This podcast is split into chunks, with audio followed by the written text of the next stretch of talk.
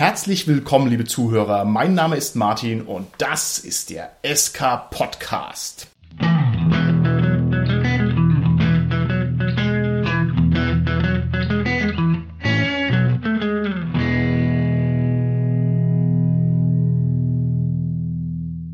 Mir im Studio sind meine lieben Gäste, die Tanja, der Carsten und der Holger. Hi, hier ist die Tanja. Hallo, hier ist der Carsten. Ja, hallo, der Holger hier. Wir sprechen heute über ein Thema, das trendet, spätestens seit der Spielemesse 2016.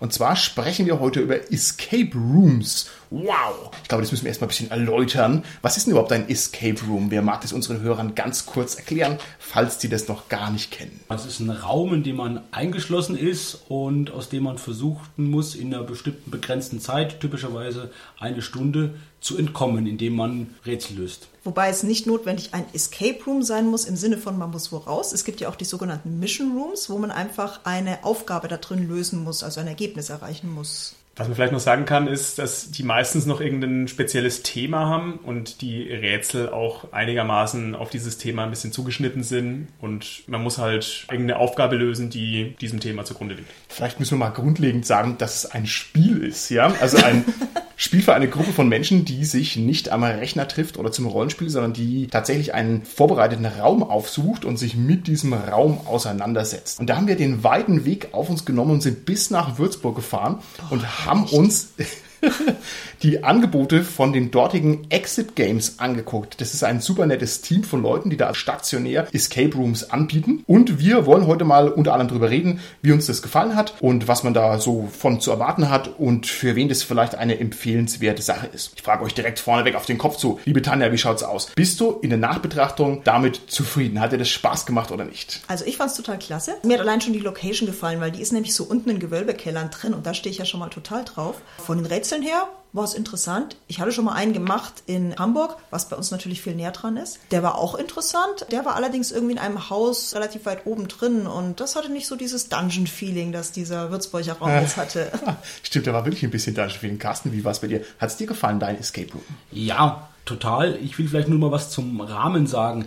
Das sind die jetzt sogenannte Live-Escape-Games, weil wir eben wirklich wie in einem Lab halt live reingehen und in diesen Raum direkt wir als Person reingehen, diesen Raum dann explorieren, da dann die Rätsel lösen und versuchen da rauszukommen. Der Anbieter Exit Games aus Würzburg, der hat drei solche Räume eingerichtet, die alle in diesem Keller sind. Ich fand's toll. Ich war in dem thematischen Raum Secret Service mit dabei wir waren, glaube ich, zu sechs insgesamt. Es ging genau eine Stunde. Wir mussten da quasi eine Verschwörung innerhalb einer Stunde aufdecken, mussten da irgendwie so einen Agenten enttarnen, der irgendwas Böses vorhatte. Und es hat mich schon geflasht ein bisschen. Ich muss jetzt vielleicht nochmal ganz kurz sagen, wir können natürlich nicht so über diese Räume sprechen, dass wir da jetzt die Geheimnisse aufdecken, weil dann ist ja durch der Raum zerstört. Also das ist für uns ein bisschen diffizil, dass wir jetzt davon berichten, aber natürlich dadurch nichts kaputt machen.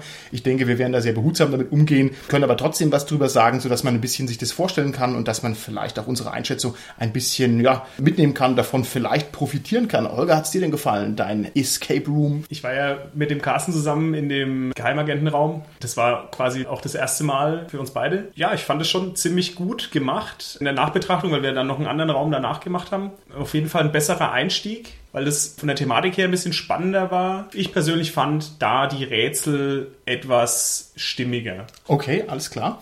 Ich muss sagen, mir hat es auch super Spaß gemacht. Und zwar hatte ich so einen herrlichen Stress bei der ganzen Angelegenheit. Ne?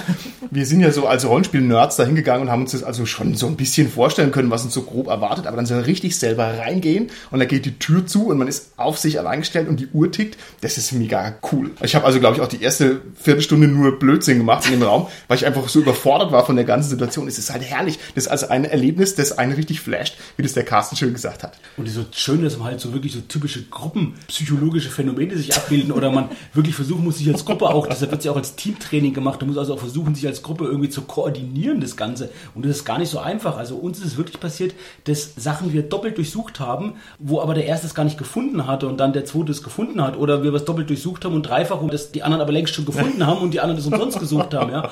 Und was mir passiert ist, ich habe am Anfang eine Tasche durchsucht, die da am Rand stand und mache den Geldbeutel auf und lese dann den Namen unserer Mitspielerin drin, die ihre Tasche da einfach halt deponiert hatte. hab den Geldbeutel ja. Großartig, Und in dem Moment wusste ich dann, okay, es gehört nicht zum Spiel dazu, aber Dieser Personalausweis ist der Hinweis auf den Mörder. Zack, so funktioniert. Vielleicht muss man noch mal ein bisschen grundsätzlicher rangehen mit diesen Räumen. Das Spielprinzip besteht darin, dass ich also einen Raum vollkommen verwüste, weil ich ihn nämlich durchsuchen muss. Ja, ich muss also die Hinweise in diesem Raum finden und das ist so mega cool, so einen Raum auseinanderzunehmen. Also wenn du den verwüstest, würde ich sagen, kriegst du riesen Ärger. Verwüsten war ich natürlich in einem fröhlich, freundlich, produktiven Sinn. Ne? Nichts kaputt machen, aber man muss halt wirklich viele Dinge durchsuchen, Dinge aus dem Schrank rausfetzen und es halt durchsuchen. Das ist schon echt geil.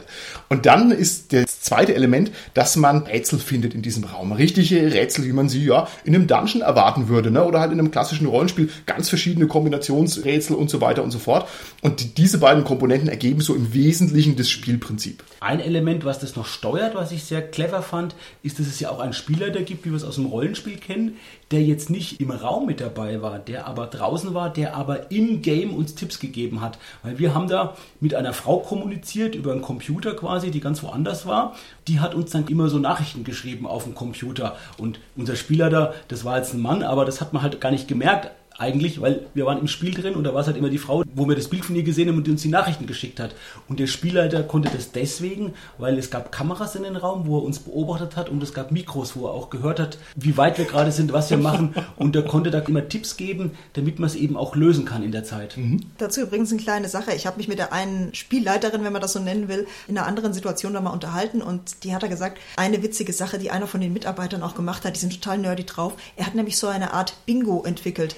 Also sprich, wenn die Leute dann irgendwelche Sachen probieren oder irgendwelche Fragen haben oder irgendwas dran hängen, dann können die draußen zur Unterhaltung, können sie das Ding nehmen, aha, das haben sie gesagt, das haben sie gemacht und so. Und irgendwann haben die ihr Bingo zusammen. Das Sehr ist ja witzig. herrlich. Da gibt's bestimmt auch tolle Bloopers, ja, was diese Leute für Nonsens in dem Raum drin machen, weil man ist halt schon echt voll im Flow und man muss halt zum Beispiel wirklich alles durchsuchen und es ist halt auch irgendwie ganz schön lächerlich. Unter den Teppich gucken oder sowas. Also herrlich, ganz tolle Spielerfahrung. Ja, das ist zweifellos richtig. Aber das Coole bei der Sache ist, weil du es vorhin hattest, von wegen am Anfang Viertelstunde nur Müll gebaut sozusagen. Das macht es übrigens auch interessant, finde ich jetzt für Kinder. Wir haben das vor kurzem ein paar Bekannten geschenkt gehabt und da waren eben auch zwei kleine Kinder dabei. Und die hatten am Anfang einen Heidenspaß natürlich, alles zu durchsuchen und alles rauszuholen und so und alles zu finden. Und wo es dann in die Rätsellösung gegangen ist, waren dann eher die Erwachsenen gefragt. Also deswegen finde ich das ziemlich cool, dass das eben auch so durch die Altersklassen ganz gut durchgeht. Ne? Ja. Das ist ohnehin ein Spiel, das sehr anschlussfähig ist für ganz verschiedene Leutegruppen. Und das finde ich auch ganz toll, weil das ist ja schon ein Spiel mit einem starken rollenspielerischen Einschlag. Auch wenn man jetzt keine Rollen in dem Sinn übernimmt, also keine Figuren, sondern eher so ein allgemeines Setup. Man ist schon irgendwie man selber, aber man spielt halt schon einen künstlichen Raum durch, eine vorbereitete Aufgabe durch. Und ich finde, das geht schon ziemlich nah ran an ein normales Rollenspiel, oder? Ich finde, das ist eigentlich gerade Rollenspiel, oder? Ich meine, ursprünglich, wie war's denn? Du gehst in einen Dungeon, okay, wenn man Monster haken musste, musste man Monster haken, aber es war doch mindestens eben so häufig, dass man irgendwelche Rätsel hatte oder irgendwie so, diese klassischen Rätseldinger, wo man riesen Bücher dazu hatte. Und im Grunde ist es doch Escape Ja, Room schon. mäßig, oder? und halt schön runtergebrochen. Ich finde, das ist halt wirklich ein Spiel, das kann auch die Mutter mal spielen, weil es halt einfach lustig ist und schön unschuldig. Das wirkt also eher wie so ein Mini-Theaterchen als ein besonders nerdiges Setup. Vielleicht wäre es für die Vorstellung der ganzen Sache trotzdem nochmal wichtig, dass wir die Räume ein bisschen beschreiben. Also was muss ich mir denn jetzt unter so einem Escape Room konkret vorstellen? Vielleicht jetzt bei dem Raum Secret Service, den wir gespielt haben. Das war, so viel ich weiß, einfach ein Zimmer von dieser einen Agentin, die da halt gewohnt hat. Ja, und die da halt einen Computer hatte. Das war der, wo der Spieler der mit uns kommuniziert hat. Wo es verschiedene Dinge gab, die abgeschlossen waren, wo immer Schlösser dran waren mit drei oder auch sechs Stellen. Und wo viele Rätsel darauf quasi angespielt haben, dass man halt diese Zahlenkombination rausbekommt und durch die Schlössern Kiste aufmacht, eine Truhe aufmacht, einen Schrank öffnet und dadurch wieder weiterkommt, eine Information kommt über diesen Attentäter, den es da zu finden gab. Okay. Was ich bei dem Raum, muss ich sagen, so toll fand, war, da gab es einen Schrank und da waren halt so ungefähr 40 Bücher drin. Und alle diese 40 Bücher hatten thematisch was mit dem Raum zu tun, also mit dem Überthema, mit Agenten, mit Geheimdienst, mit Verschwörung und so. Also Deutsch, Englisch, alle diese Bücher hatten damit was zu tun. Das fand ich super, ja, dass Ja. man auf dieses Detail geachtet hat. Ja, war sehr schön, war sehr liebevoll gemacht. Ne? hat, ja, genau. Ja. Eine Waffe gab es auch zu finden zum Beispiel und so, ja, also ja. Wie war denn der zweite Raum, Holger? Was muss ich mir denn da drunter vorstellen? Ja, der zweite Raum, den wir gespielt haben, das war ein Wohnzimmer aus den 50er, 60er Jahren so ungefähr, oder zumindest von der Einrichtung her so, weil das Thema war, man muss das versteckte Erbe seiner Oma finden, die quasi auf die Bahamas abgehauen ist und einem das hinterlassen hat. Da sind die Rätsel halt auch schön in diese Thematik eingearbeitet. Okay, und wer hat nicht einfach wahnsinnig Bock, mal so ein Wohnzimmer auseinanderzunehmen? das hat mich ja tief in meiner Seele befriedigt, einfach mal überall reinzugucken und alles durchzuchecken. Eine wirklich coole Sache. Ich war nicht dabei, aber war das von den Inhalten, waren das auch alles 60er Jahre Equipment? Ja, natürlich ist es von der Einrichtung her schon mal so. Also quasi so ein schönes altes Sofa und so eine alte Vitrine, mhm. ein Klavier und so weiter. Und so kleine Details dann, also halt noch so richtiges Wählscheibentelefon zum Beispiel. Müssen wir da, glaube ich, mal ein Bild verlinken? Da müssen wir unbedingt ein Bild verlinken für unsere Zuhörer aus der Generation Smartphone, was denn eine Wählscheibe ist. Das ist halt echt so. Die kennen das gar nicht mehr. Ja, ich glaube auch nicht. Zum Beispiel lag dann auch eine alte Ausgabe vom Spiegel auf dem Tisch rum. Wow. Ja, da habe ich auch gefragt, wie viele von den Exemplaren habt ihr? Ja, es hieß eine Menge. Wieso haben die da mehrere Exemplare? Lag da jetzt nur eine rum? Naja, es lag da jetzt eine, aber das Problem ist natürlich, wenn da mal wirklich Leute drin sind. Ich meine, natürlich schnappt man sich mal den Spiegel und blättert da drin. Ne? Ich meine, könnte ja was drin sein. Ob es ist, sage ich nicht. Da braucht man natürlich nach einiger Zeit dann vielleicht doch mal Neues. Ne? Und ich habe ja ohnehin den Nachteil, dass ich halt Bücher zerstöre. auch wenn ich es halt gar nicht will. Und jetzt bin ich auch noch unter Stress und ich muss halt einen Hinweis rausfinden. Das kann man mir doch nicht vorwerfen, dass halt der Spiegel danach etwas zerfledderter ist, weil ich halt auch so aufgeregt bin in diesem Escape Room. Oh, herrlich. Also das war ganz toll. Die hatten da auch Musik im Hintergrund laufen, was ich persönlich auch ziemlich stylisch finde. Da hat sie mir auch erzählt, am Anfang hatten die tatsächlich so richtige 60er Jahre, also diese Ich will nen so und so als Mann. Da gibt es auch diese furchtbaren Schlager, die die Omas immer gehört haben. Und aus GEMA-Gründen haben sie das dann doch lieber sein gelassen, da ist normale Musik, aber das fand sie total schade. Aber das war also richtig stylisch mit dieser antiken Musik.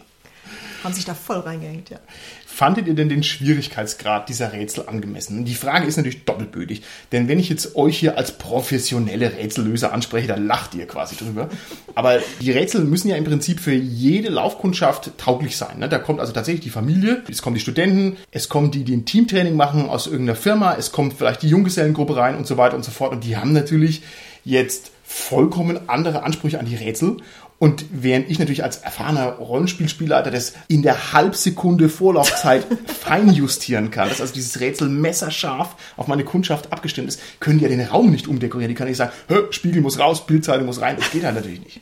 Also, ja, aber jetzt bedenke mal, wie lange wir gebraucht haben. So viel dazu. Stimmt ne? halt echt. Ja ich finde es halt eben so clever gelöst. Ich habe es vorhin schon gesagt, durch diesen Spielleiter, der dann Tipps gibt. Und wir haben es ja gelöst, diesen Secret Service Raum, glaube ich. Da waren noch so 57 Sekunden oder so auf der Uhr. Also genau richtig. Ne? Hast du genau Gefühl gehabt, jetzt hast du es gelöst. Eine glaub, Minute 18. Oder waren es eigentlich noch Okay, also, also es, war, es war knapp vorher auf jeden Fall. ja.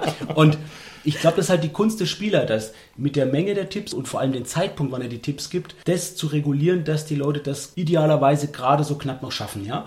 Der hat vielleicht, sage ich mal, 20, 30 Tipps, die er geben kann und wir haben vielleicht ungefähr die Hälfte gebraucht und so. Und ich glaube, das ist wirklich die Kunst, eben zum richtigen Zeitpunkt die richtigen Tipps zu geben, damit die Leute dann einfach weiterkommen und es nicht zu schnell und auch nicht zu spät lösen. Da jetzt ja schon unsere Zeit genannt wurde, muss ich sagen, ich war da teilweise ein bisschen dran schuld weil wir hatten es ja jetzt gerade schon mit diesen, dass die Rätsel auf die Leute irgendwie abgestimmt sein müssen. Man kann sich auch in Details verrennen. Also ich oh, werde es natürlich ja. nicht verraten, aber wir haben, weil ja. ich irgendein spezielles Detail wusste, haben wir uns da voll in was verrannt und haben da mal, keine Ahnung, zwei, drei, vier Minuten verloren. Und derjenige, der wirklich den dümmsten Fehler gemacht hat, wo wir uns wirklich nochmal hinten raus nochmal so sieben Minuten verfressen haben, das war ich und da schäme ich mich halt bisher immer noch. Ich hatte irgendeinen totalen gedanklichen Querschuss und die ganze Gruppe hat brav gemacht, was ich gesagt habe. Das ging halt voll in die falsche Richtung. Oh Gott, war das peinlich. Aber wir haben es zum Glück noch geschafft hinten raus. Naja. Also. Ja, aber das, ich glaube wirklich, die Fehler haben wir letztendlich ja alle gemacht. Und es geht um die Koordination der Gruppe und wir haben das so versucht. Ich denke, das kann man noch optimieren, dass man so ein bisschen schaut, dass man sich gegenseitig koordiniert, dass man so einen hat, der in der Mitte steht und der die anderen ein bisschen koordiniert und sagt, das hat der schon gemacht, mach lieber das. Mhm. Und so ein bisschen die Sachen zusammenträgt. Ja, ich denke, das ist was, wenn wir das jetzt öfters machen, da können wir noch das, das verbessern in der Hinsicht. Da kann ich vielleicht auch noch kurz sagen, wir haben das ja im Abstand von einer Woche gespielt, die zwei Räume. Und beim zweiten Mal war es ein bisschen eine andere Besetzung. Also Carsten war ja zum Beispiel nicht mit dabei. Mhm. Und ich habe dann schon versucht, dass man das irgendwie koordiniert in der mhm. Mitte. Aber das hat trotzdem wieder nicht richtig funktioniert. Es sind ja wieder andere Leute, ein paar Leute, die noch nicht dabei waren und so weiter. Und das ist dann alles, ja, schwierig. Und das kann ich jetzt von außen kommentieren, weil beim zweiten Raum, wo ihr den zweiten gemacht habt, war ich ja draußen, weil ich den ja schon gekannt habe. Und da habe ich mich mal ein bisschen mit den Leuten unterhalten und da kam unter anderem auch die Sache, dass sie natürlich, sagen wir, an sich selbst so ein bisschen den Anspruch haben, dass die Leute wirklich ihre 60 Minuten irgendwie auch brauchen. Also mhm. wenn man eine ganze Weile keine Hinweise kriegt, dann heißt das nicht, dass man jetzt so schlecht ist, dass man noch nicht ausreichend viel hat, dass sich ein Hinweis lohnt, sondern sie ziehen es dann tatsächlich so, dass man sagt, okay, gut, wenn die Leute ganz knapp fertig werden, dann ist das gelungen. Das heißt natürlich auch, dass man da ganz schön gerailroadet wird, lustig, ja? um das mal als bösen Vorwurf in den Raum zu stellen. Ne? Und jeder progressive Rollenspieler müsste sagen, nein, gib mir keine Tipps, gib mir die Freiheit oder gib mir den Tod, ja, und würde sagen, ich will nichts. Aber tatsächlich, das macht halt trotzdem Spaß, wie es halt auch beim Rollenspiel gar nicht so schlimm ist, wenn mal eine Railroading-Komponente drin ist, ist es halt auch da eigentlich nett und schön und hilft dem ganzen Spielfluss tatsächlich. Wobei der eine uns ja erzählt hatte, dass er mal eine Gruppe hatte, die dann einfach sagte, sie will keine Tipps, sie ging rein und war nach 20 Minuten fertig und der saß draußen, mimimi, ich werde vielleicht mal intelligent, wenn ich groß bin. Also das kann ja auch passieren, dass eine Gruppe wirklich so gut ja. ist. Und zwar hieß es, das war eine Gruppe theoretische Physiker, die es also auf eine sehr analytisch rationale Art gemacht haben. Also Hut ab, ne? Nicht schlecht. Wir sind rumgerannt wie die Hühner. Ich hätte ohne weiteres jemanden einen Bodycheck verpasst, wenn ich gemeint hätte, das hätte uns weitergebracht, ja. Also so ein Lagerkoller oder so, aber ich war kurz davor. Aber das haben wir dann doch unter Kontrolle bekommen. Was einfach auch ganz herrlich ist, so von der Erfahrung. Man fieselt diesen Raum auseinander, man löst die Rätsel und man hat so diese Durchbrucherlebnisse. Dann findet man halt auch in der Minute 32 noch einen Hinweis, an dem man halt vorher zehnmal vorbeigelaufen ist. Und das ist so cool. Also das ist einfach ein richtiges Erfolgserlebnis. Ganz toll, ganz toll. Ich würde sagen, als passionierter Rollenspieler muss man so ein Ding mitnehmen, weil ich kann mir also außer LARP eigentlich nichts vorstellen, was da noch so unkompliziert und trotzdem so immersiv an diese Sachen rankommt. Also totale Pflicht und auch für jeden anderen. Es fehlen diese abschreckenden Elemente. Ne? Man kann da einfach reingehen, das macht einfach so Spaß, man muss keine Vorbereitung dafür haben. Das ist also einfach ganz toll. Kann auch thematisch eine geile Sache sein. In Nürnberg soll es einen Raum geben, der heißt Hokus Pokus und der soll eine ultimative Empfehlung sein, auch gerade für Rollenspieler. Kann ich nichts dazu sagen, aber das habe ich jetzt nur mal so gehört. Okay, interessant. Vielleicht eine Sache als Rollenspieler, ich will es jetzt gar nicht Kritikpunkt nennen, aber was einem, denke ich, auffällt, wenn man mit etwas Abstand darüber nachdenkt ist, dass es eigentlich keine Ingame-Logik für die Rätsel gibt. Also es gibt eine Story, warum der Raum so ist, wie er ist und warum jetzt man das machen muss und so. Das passt alles. Und das Ende fand ich auch super bei dem Secret Service Raum, was dann am Ende passiert. Da war die Immersion auch voll da. Nur, was eben letztendlich ein Stück weit fehlt, und ich glaube, das ist bei allen Escape Rooms so, dass man irgendwie keine wirklich stringente Begründung hat, warum da jetzt jemand diese ganzen Rätsel so ja, Menge ja, eingebaut hat. Ja.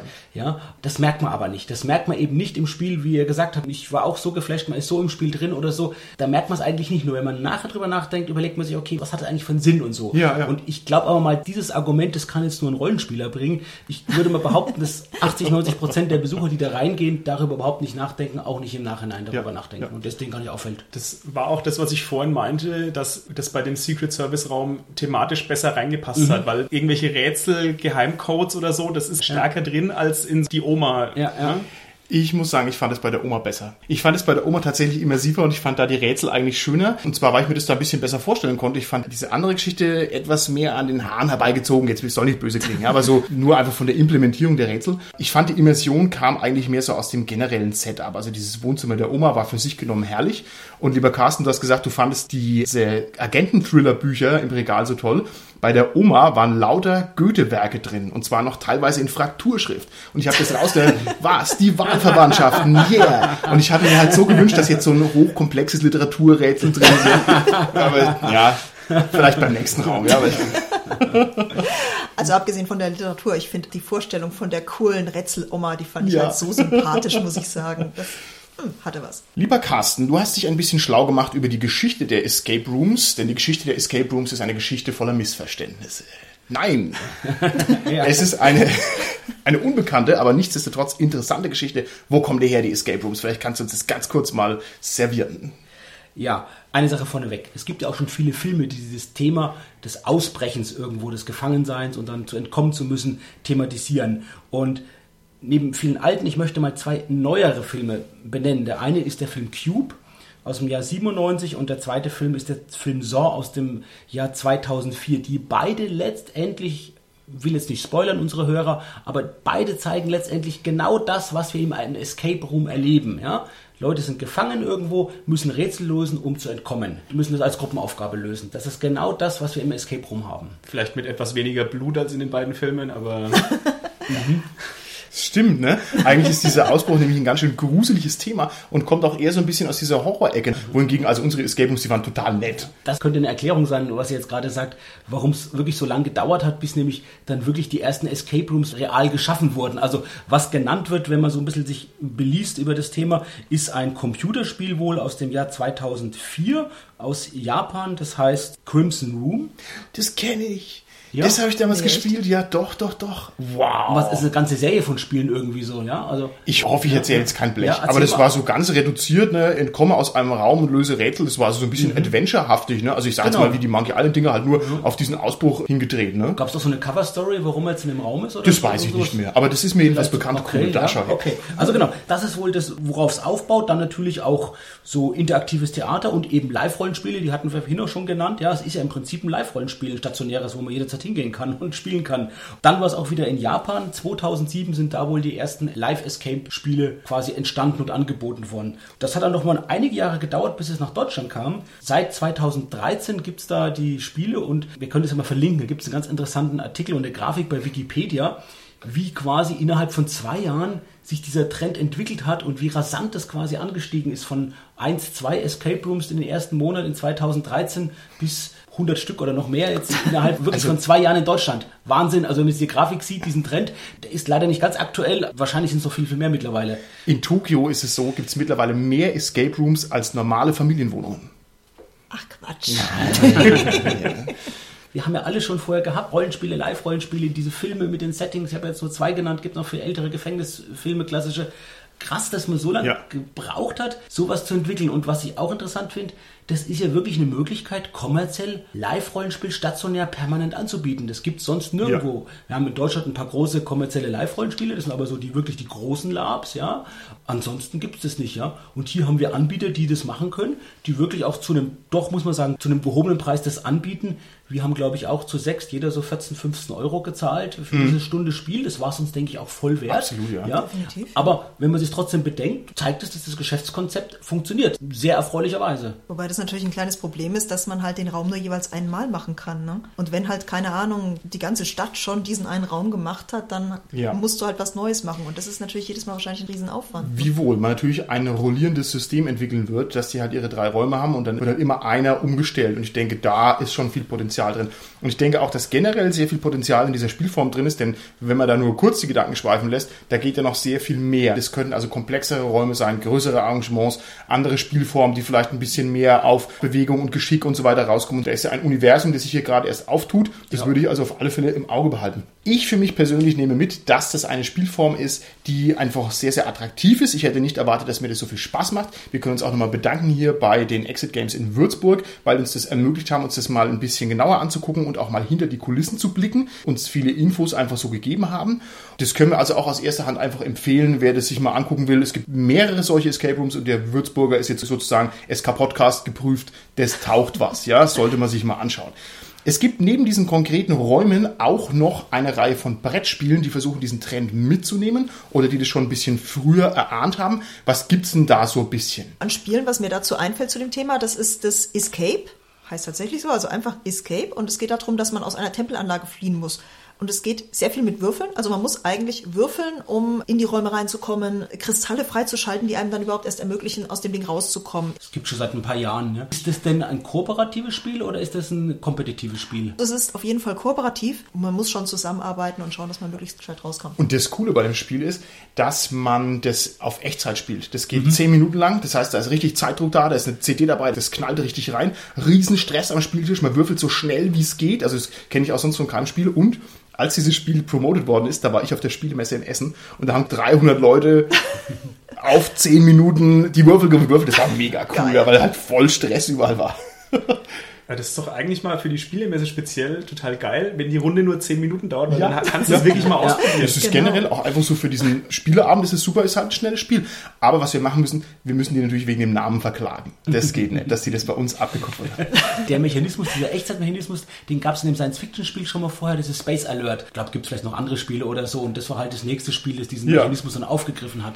Was aber wirklich jetzt war, dieses Jahr auf der Spielmesse, Martin, du hattest es auch bei der Einleitung gesagt, war das wirklich so ein Trend. Also es haben dann viele Journalisten darüber berichtet, die suchen immer irgendwelche Trends und haben gesagt, dieser Trend dieser Spielmesse, das sind Escape-Spiele. gibt da eine ganze Reihe von Spielen. Ich habe mal drei mitgebracht, die jetzt alle auch auf Deutsch erschienen sind. Das eine heißt Escape Room, das Spiel von Norris. Das ist eine Sammlung von insgesamt vier Spielen mit verschiedener Thematik. Das eine Prison Break, Nuclear Countdown, Virus and Temple of the Aztek, ja, man kann, denke ich, schon ahnen, worum es da thematisch so geht. Das sind vier Spiele zusammen, jeweils mit 60 Minuten Spielzeit für zwei bis fünf Spieler. Das nächste, was ich mitgebracht habe, das Spiel heißt Escape the Room, das Geheimnis der Sternenwarte von SyncFun, das ist also eine Übersetzung aufs Deutsche. Das gefällt mir sehr gut vom Hintergrund her, weil das geht quasi um eine Sternwarte im Jahr 1869. Ja, also als Cthulhu-Spieler, wenn man da schon das, die Grafik sieht, da frohlockt schon das Herz. Und das dritte, was ich mitgebracht habe, das ist eines von insgesamt drei Spielen. Die heißen alle Exit sind von zwei deutschen Autoren, von Inka und Markus Brandt. Da gibt es, wie gesagt, drei verschiedene. Das, was ich jetzt hier dabei habe, das ist das Thema Die verlassene Hütte. Diese drei Spiele können wir ja alle dann noch verlinken bei uns. Die basieren quasi darauf, dass man auch in einem Raum eingeschlossen ist und da Rätsel lösen muss. Das müsstest du mir bitte noch mal ein bisschen genauer erklären, lieber Carsten. Ich war jetzt schon live im Escape Room und kann quasi sagen, Escape Room, ich habe es überlebt, ich war dabei. Aber ich kann mir ehrlich gesagt nicht gut vorstellen, wie das als Brettspiel funktionieren soll. Wird da diese Räumlichkeit simuliert? Ich meine, ich bin ja nun nicht wirklich eingesperrt, aber das ist ja ein integraler Bestandteil dieser Herausforderung. Wie geht es überhaupt? Genau, bei, bei Exit, also das ist vom Kosmos Verlag, noch vielleicht den Verlag noch dazu noch erwähnen, ist es so bei diesen drei Spielen, da wird es tatsächlich simuliert. Jetzt gar nicht über ein Spielbrett, aber es gibt Karten, es gibt eine Drehscheibe und es gibt so ein Buch, das die Charaktere in dem Raum finden. Und da ist auch ein Bild des Raumes erstmal dabei. Also mhm. sieht man genau das, was man jetzt in echt sehen würde von diesem Raum und sieht dann vielleicht auch, wo Rätsel zu lösen sind, wo irgendwelche Codes einzugeben sind, wo Schlösser hängen etc. Da geht es dann einfach darum, in diesem Begleitheft, was man da hat, wo bestimmte Sachen drin stehen, die Rätsel wirklich auch aktiv zu suchen, ähnlich wie im Escape Room wir haben das gespielt, das eine, das ist wirklich also erstmal eine Herausforderung, die Rätsel zu finden. Also man hat da so Symbole, wo so eine Zuordnung ist, weiß man, man muss jetzt das Rätsel für dieses bestimmte Symbol suchen, um den dann zu lösen in einer bestimmten Zeit, ist schon eine gute Herausforderung. Was die gut gemacht haben dabei ist, die haben das so skaliert, dass die nicht jetzt eine 60-Minuten-Zeit vorgegeben haben, sondern einfach gesagt haben, je nachdem, wie viel zusätzliche Hinweise ihr benötigt, die kann man auch abrufen ah. über Karten und je nachdem, wie lange ihr gebraucht habt, könnt ihr in so einer Tabelle dann nachschlagen, wie gut ihr wart. Und das zweite, wie das das quasi sehr clever von den beiden Autoren gelöst ist, ist, es gibt so eine Kodierscheibe. Da sind quasi außen die Symbole für die verschiedenen Rätsel angebracht und dann gibt es insgesamt nochmal drei verstellbare Scheiben, sodass man so eine Dreierkombination jeweils einstellt und dann immer, wenn man glaubt, das ist die richtige Kombination für das Rätsel, weil man es gelöst hat, dann eine bestimmte Karte zieht und dreht die Karte um und dann erfährt man quasi, ob das Rätsel richtig war oder nicht finde ich sehr clever gelöst mit dieser Drehscheibe. Das heißt, die haben also ein hohes Maß an Komplexität, runtergebrochen auf sehr einfache Spielmechanismen. Das ist ja die große Kunst. Ja. Ich denke, Carsten, das müssen wir mal spielen, einfach Gerne. weil ich mal wissen will, wie das geht. Ich habe ja erst eins gespielt davon, dann können wir die anderen noch alle zusammen spielen. Und das ist ein Einwegspiel, das heißt, man muss es danach weiter verschenken. Ja, nicht nur das. Das Weiterverschenken klappt auch nicht so gut. Also bei dem Spiel Exit, bei dem einen, das ich gespielt habe, das war das Labor, da war es quasi so sogar, dass man tatsächlich das Spiel gewissermaßen auch zerstört beim Spielen, weil man in dem Buch was reinschreiben muss, was ausschneiden muss, etc. Genau ein Spiel für mich quasi. Ja, herrlich, sehr schön. Und keins für mich, das klingt ja fies, aber kommt dieses Escape Room Feeling damit so rüber? Also für dich persönlich? Tatsächlich ja. Erstens natürlich, dass man schon auch in der Gruppe ist, unter Zeitdruck versuchen, die Sachen zu lösen. Was etwas schwieriger ist in der Gruppe, ist tatsächlich bei dem Spiel die Rätsel aufzuteilen oder so. Das ist live natürlich einfacher, weil der Raum so groß groß ist, weil man überall hingehen kann. Im Spiel, ja, gib mir mal kurz die Anleitung. Da ist es noch schwieriger. Vielleicht ist es aber auch wieder einfacher dadurch, weil es ja beschränkter ist, wer jetzt die Anleitung hat, wer jetzt vielleicht was anderes macht oder so. Ist vielleicht auch ein Vorteil, das noch besser zu koordinieren. Durch diese Limitierung dann zu sagen, lieber, du machst jetzt das, du machst mhm. das. Was ja gerade bei uns, denke ich, die Schwierigkeit war, die Koordination in dem Raum. Ist das eine bestimmte Gruppengröße? Also für wie viele Leute ist das dann? Ich gucke jetzt gerade mal nach bei dem Exit. Moment. Das ist für ein bis sechs Spieler. Man kann es allein spielen, Hör, krass. Mhm. Bei den anderen jetzt nicht, aber bei dem ist es so, dass es für ein bis sechs Spieler ist. Bei okay. den anderen, die ich vorgestellt habe, sind es mindestens zwei oder drei Spieler. Gut, dann gehen wir jetzt mal mit der Brechstange rüber zu unserer Kernkompetenz und zwar zum Pen-and-Paper-Rollenspiel. Ich finde, die Situation, dass man irgendwie gefangen genommen wird, gefangen gesetzt ist, ist eigentlich eine Situation, die sehr, sehr häufig auftaucht. Obwohl es ein sehr relevantes Setup ist, also die Bedrohung, die Enge und so weiter und so fort, ist es ja nun nicht unproblematisch, weil diese Gefangennahme und das Gefangensetzen immer ganz schlimmes Railroading ist. Man beraubt die Spieler dessen, was sie im Rollenspiel schätzen, nämlich der Freiheit. Und jetzt würde ich gerne von euch wissen, Was fällt euch ein zu diesen Gefangenen-Szenarien, diesen Gefangenen-Szenen im Rollenspiel? Was du, glaube ich, ganz richtig gesagt hast, das Problem ist erstmal die Gefangennahme vorweg, bevor wir uns über die Szenarien Gedanken machen. Weil das ist ja genau das Railroading, dass die Spieler vielleicht versuchen, irgendwo die Gefangennahme zu verhindern. Also ihre Charaktere versuchen das und es klappt halt nicht, es muss nicht, es darf nicht klappen, egal wie clever, wie gut die sind, wie stark die sind. Weil wenn ich natürlich jetzt so ein Gefangenen-Szenario vorbereitet habe und will die Gefangennahme vorher ausspielen, dann ist es egal, was sie machen, das ist dann ganz stur gerailroadet, weil die müssen ja letztendlich an den Ort kommen, wo dann letztendlich eigentlich das ganze Abenteuer spielt, das ich vorbereitet habe. Das sehe ich tatsächlich als die Hürde erstmal, die man Ja, nehmen ja. muss, wenn man so ein Abenteuer macht, um die Spieler am Anfang nicht zu sehr zu frustrieren. Okay. Und ich finde es auch immer ein bisschen schwierig, je nachdem, wie die Spieler drauf sind. Weil ich meine, es gibt nun mal welche, die haben gar kein Problem damit, dass ich sage, okay Leute, euch kommen jetzt 50 Wachen, ihr habt keine Chance. Und die sagen, okay, prima, werden halt gefangen genommen und schauen, wie es weitergeht. Und dann gibt es eben andere, für die ist das, sagen wir, ein übles persönliches Problem, dass Ja, sie jetzt ja. auf einmal ihre Macht quasi verlieren. Es gibt den Königsweg aus der ganzen Situation raus, der aber nicht immer anwendbar ist. Aber manchmal geht's. Und dann finde ich, ist es ganz elegant. Und zwar, indem man den Figuren den Auftrag gibt, lasst euch doch bitte gefangen nehmen. Dadurch hat man es nämlich ausgeschmiert. Dann ist es nämlich ein Erfolgserlebnis, wenn man sagt, hey, ihr habt euch jetzt gerade in die Zelle eingeschleust. Äh, Ja? Den Figuren oder den Spielern meinst du jetzt? Nee, den Auftrag kriegen natürlich die Figuren. Die Charaktere. Ja. Okay, krass. Die Charaktere. Der Holger und ich lachen, weil wir haben eine kleine Information, die der Carsten noch nicht hat, aber es macht nichts. Die Figuren sind tatsächlich diejenigen, die natürlich eingesperrt werden. Die Spieler haben dann das Erfolgserlebnis, weil sie es gemacht haben. Du hast recht, Tanja.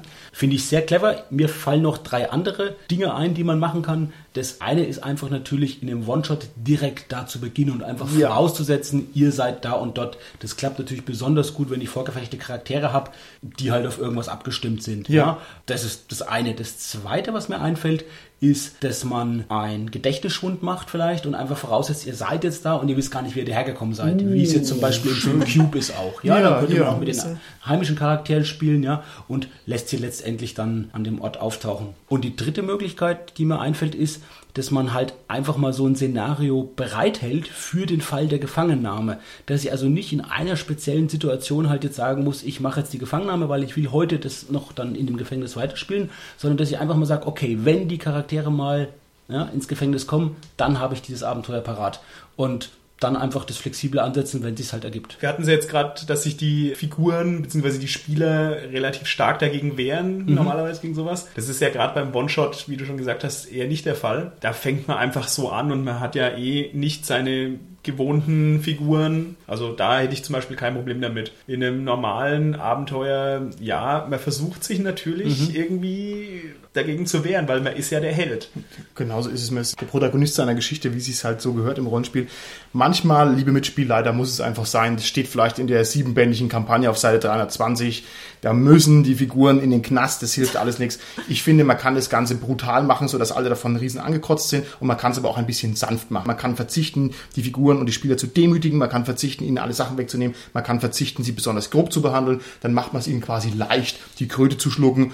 Brave Spieler schluckt die Kröte. Ja, das kommt immer auf die Spieler drauf an, wie gesagt. Weil ich hatte mal ein Abenteuer, das habe ich zwei verschiedenen Gruppen gespielt. Die einen hatten überhaupt gar kein Problem damit, aber die anderen, die haben, drücken wir mal so aus, so viele Probleme damit gehabt, dass sie gesagt haben, nach dem ersten gescheiterten Fluchtversuch haben sie gesagt, so, und jetzt bleiben wir sitzen und wir warten, bis wir als Sklaven verkauft werden. Okay, gut, Abenteuer vorbei, ich kann nichts mehr machen. ne? Wow, die haben dein Abenteuer gecrashed. Die haben das Abenteuer gecrashed, ja, war witzig. Puh, ja, okay, gut, warum nicht? ich denke, da ist es ja dann wirklich halt natürlich auch coole Gefängnisszenarien zu bringen, ja, die irgendwie eine gewisse Innenwelt, eine Eigendynamik haben, die auch eine Bedrohung haben, ja, durch andere Gefangene, die vielleicht dann so Bullying betreiben oder so, ja. Vielleicht auch, dass man auch mitbekommt, dass andere Gefangene einen Fluchtversuch machen wollen, ja. Also Ja. ich glaube, da ist es halt wichtig, die nicht einfach jetzt zu sagen, ihr seid jetzt in der Zelle und das war's, sondern letztendlich den, den Film, in dem die Spielfiguren sind, quasi weitergehen zu lassen, ja, und, und das quasi aufrechtzuerhalten. Also nicht die Dunkelzelle mit Einzelhaft, sondern das Gefängnis zum Dungeon machen, ja, also dass da, da tatsächlich was geht. Also was Einzelhaft angeht, da habe ich auch eine schöne Sache gehabt. Eben in besagtem Abenteuer hatte diese eine Gruppe, also die es durchgezogen hatte, die hatte dann diverse Fluchtversuche unternommen und da mussten auch die Wärter oder sowas natürlich reagieren. Ich meine, das wird ja dann strafverschärft, es werden Exempel statuiert und so ein Zeugs. Und mir sind nach einiger Zeit dann eben keine Foltermethoden mehr eingefallen. Ich daraufhin, hey Leute, mir fällt nichts mehr ein, wie sollen denn eure Leute bestraft werden? Und daraufhin haben die sich eben die Foltermethoden überlegt und die hatten einen Heidenspaß, dass ihre Charaktere gefallen. Ich habe gedacht, wo bin ich hier? Aber es war witzig, wir hatten alle Spaß. Tanja, du spielst in komischen Gruppen. Ja, aber witzig. Ganz komische Gruppen. Ich würde gerne mal ein paar konkrete Dinge sagen, die man einfach machen könnte, eben um das zu verhindern, Tanja, was, was da bei dir passiert ist. Das eine ist, was wir aus den ganzen Live-Escape-Games hier natürlich auch kennen, Zeitdruck zu machen. Irgendwie eine Situation zu schaffen, ihr seid in einer Pyramide und die ist in einer Stunde, gehen da die ganzen Steine so runter und dann seid ihr für immer im Grab des Pharaos begraben und ja, ihr müsst das vorher quasi irgendwie lösen, damit ihr noch da rauskommt, ja. Das ist aber nicht der Pharao Ramses. Weil der hat keine Pyramide. ja. Das wissen wir mittlerweile. Ja, ja, es ist vielleicht die verborgene, bis jetzt nicht entdeckte Pyramide des Pharao Ramses. Ja. Okay, also das ist das eine und das andere, was es gibt, eben wirklich so eine, ich habe es Ihnen schon gesagt, so eine Bedrohungs- und Notsituation aufzubauen. Es gibt wirklich viele coole Cthulhu-Abenteuer, die damit spielen. Das eine mit dieser Not-Bedrohungssituation, das ist ein Abenteuer, das spielt in einem Aufzug, das heißt abwärts. Ja, also man muss gar nicht jetzt an klassische Gefängnisse denken, ja. sondern es gibt auch ganz andere Orte, wo das funktioniert, wo man dieses Szenario aufbauen kann. Ein typisches Cthulhu-Abenteuer, was auch frei verfügbar ist, was sehr gelobt wird, was im Gefängnis spielt, das heißt Block B. Da können wir auch unten verlinken. Gerne. Das Abwärts ist ein cooles Abenteuer, ne? Gehört aber mal überarbeitet, damit der zweite Teil noch ein bisschen besser wird, sage ich jetzt mal aus meiner Spielerfahrung. Wir wollen es aber nicht weiter spoilern, ne? Ja, genau, Ruhe, ich kenn's nicht. Okay, Ja, klar. aber vielleicht gerade, wo du sagst, du sprichst ein grundsätzliches Problem an, wenn man so ein Escape-Szenario quasi im Rollenspiel macht, sich zu überlegen, wie geht's weiter, wenn die Leute den ersten Escape Room gewunden haben. Ja. gibt eine Serie, die heißt Prison Break, wo es auch darum geht, wirklich über mehrere Staffeln, wo der Gefangene einen Ausbruch aus dem Gefängnis vorbereiten. Ich fand die richtig gut und spannend und ab dem Zeitpunkt, wo die quasi aus dem Gefängnis draußen sind, die Leute, verliert die Serie, finde ich, rapide an Wert. Also das ist genau das, denke ich, wo man ein bisschen vorbauen muss. Das haben die zwar auch in der Serie gemacht, dass die quasi am Anfang schon Sachen angelegt haben, die dann später auch funktionieren, aber es funktioniert halt nicht alles so gut wie Graf von Monte Cristo. Genau. Das ist natürlich ein generelles Problem, wenn die dramaturgische Prämisse eingelöst ist oder aufgelöst, dann ist sie halt weg. Und dann muss was Neues herkommen und ob ihm deshalb noch gefällt, ist manchmal fraglich. Okay, dann würde ich doch vorschlagen, schauen wir uns mal eine ganz berühmte und bekannte Spielwelt an, nämlich Aventurien. Und zwar deswegen, weil da gibt es eine große Menge an Abenteuern und da gibt es also auch viele Abenteuer, die dieses Ausbruch, Gefangennahme-Ding mal durchexerzieren und vielleicht können wir da mal beurteilen, welches gut gelungen ist oder wie damit generell umgegangen wird. Carsten, was kennst du für Abenteuer, die ein bisschen so funktionieren? Also ich muss ein klassisches Abenteuer erwähnen. Das habe ich auch schon mal in einer alten Folge vom SK Podcast genannt. Also aufmerksame Hörer werden es vielleicht wiedererkennen. Das ist Verschollen in der Anfa, eines der wirklich frühen Abenteuer vom Schwarzen Auge, das auch genau das macht, die dieses Railroading macht am Anfang mit der Gefangennahme, wo wahrscheinlich sich jetzt alle die Haare sträuben werden. das einfach passieren muss, weil die Spielfiguren dann in dieses Gefängnis, ich will jetzt nicht zu sehr spoilern, aber dann natürlich reinkommen. Das ist ein richtig, richtig cooler, abgedrehter Escape Room, in dem das Abenteuer spielt, ja, wo quasi man wirklich Rätsel lösen muss, wo man clevere Entscheidungen treffen muss, um da wieder rauszukommen, um überhaupt erstmal das ist wirklich das Gute, rauszubekommen, warum hat jemand diese ganzen Rätsel eingebaut, warum macht es jemand? Und das ist, habe ich ja vorhin kritisiert bei vielen Live-Escape-Games oder auch genauso bei den Brettspielen, denke ich, da fehlt es wahrscheinlich auch oft. Und dieses Abenteuer macht genau das. Das bringt eine super In-Game-Erklärung, warum es diese ganzen Rätsel und das alles gibt. Ein tolles Abenteuer, auch heute noch. Ich würde mir wünschen, dass irgendjemand mal dieses Abenteuer nimmt und daraus ein Live-Escape-Room bastelt. Ich kenne es leider schon, aber ich würde so gerne, ich wäre Spieler, dann würde mir das anschauen. Also da hätte ich so Lust drauf. Okay, Ja. sehr schön. Mir fallen noch zwei Abenteuer ein. Eines, bei dem das besonders clever gemacht worden ist und eines, wo das katastrophal gemacht worden ist. Die gute Variante ist vom Anton Wester und zwar ist es die Herren von Chorhop und ich spoilere jetzt hier einfach mal, weil es nur ein kleines Detail ist, es ist nicht ganz so schlimm. Da werden die Spielfiguren versklavt, also richtig drastisch auf eine Galeere gepackt und müssen als Sklaven ihre Existenz fristen.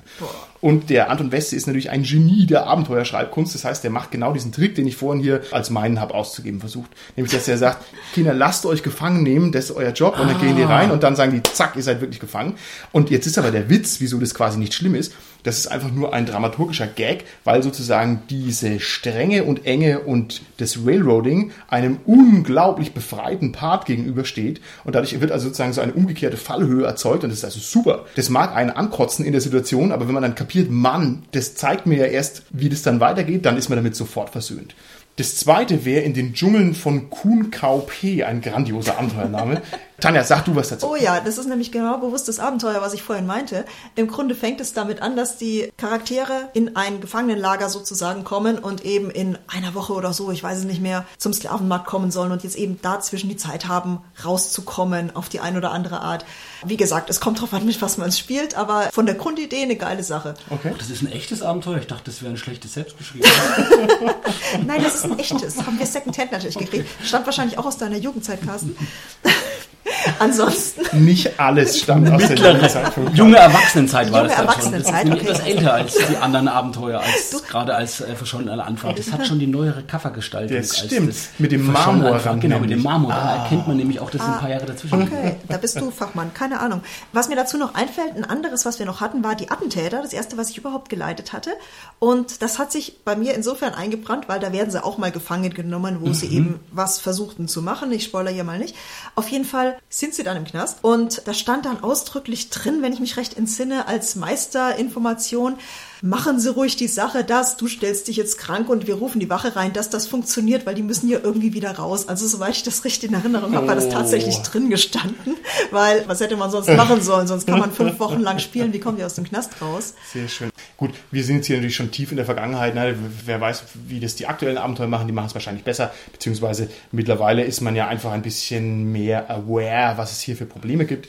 Was wenige wissen ist, dass wir jetzt seit über 60 SK-Podcast-Folgen hier in unserem Studio festsitzen. Ja. Weil ich mich damals für die Plasma-Stahl-Variante des Gebäudes entschieden habe. Und wir kommen hier einfach nicht raus. Ja? Die soll besonders gute akustische Fähigkeiten haben. Ja, aber wenn man halt den Schlüssel verschlampert, ist es halt ein riesengroßes Problem. Insofern würde ich sagen, machen wir uns doch lieber auf die Suche, bevor uns hier unsere 10.000 Dosen Katzenfutter ausgehen ne? und sind dementsprechend dann auch raus an dieser Stelle. Bis zum nächsten Mal. Tschüssi. Tschüss. Tschüss. Tschüss.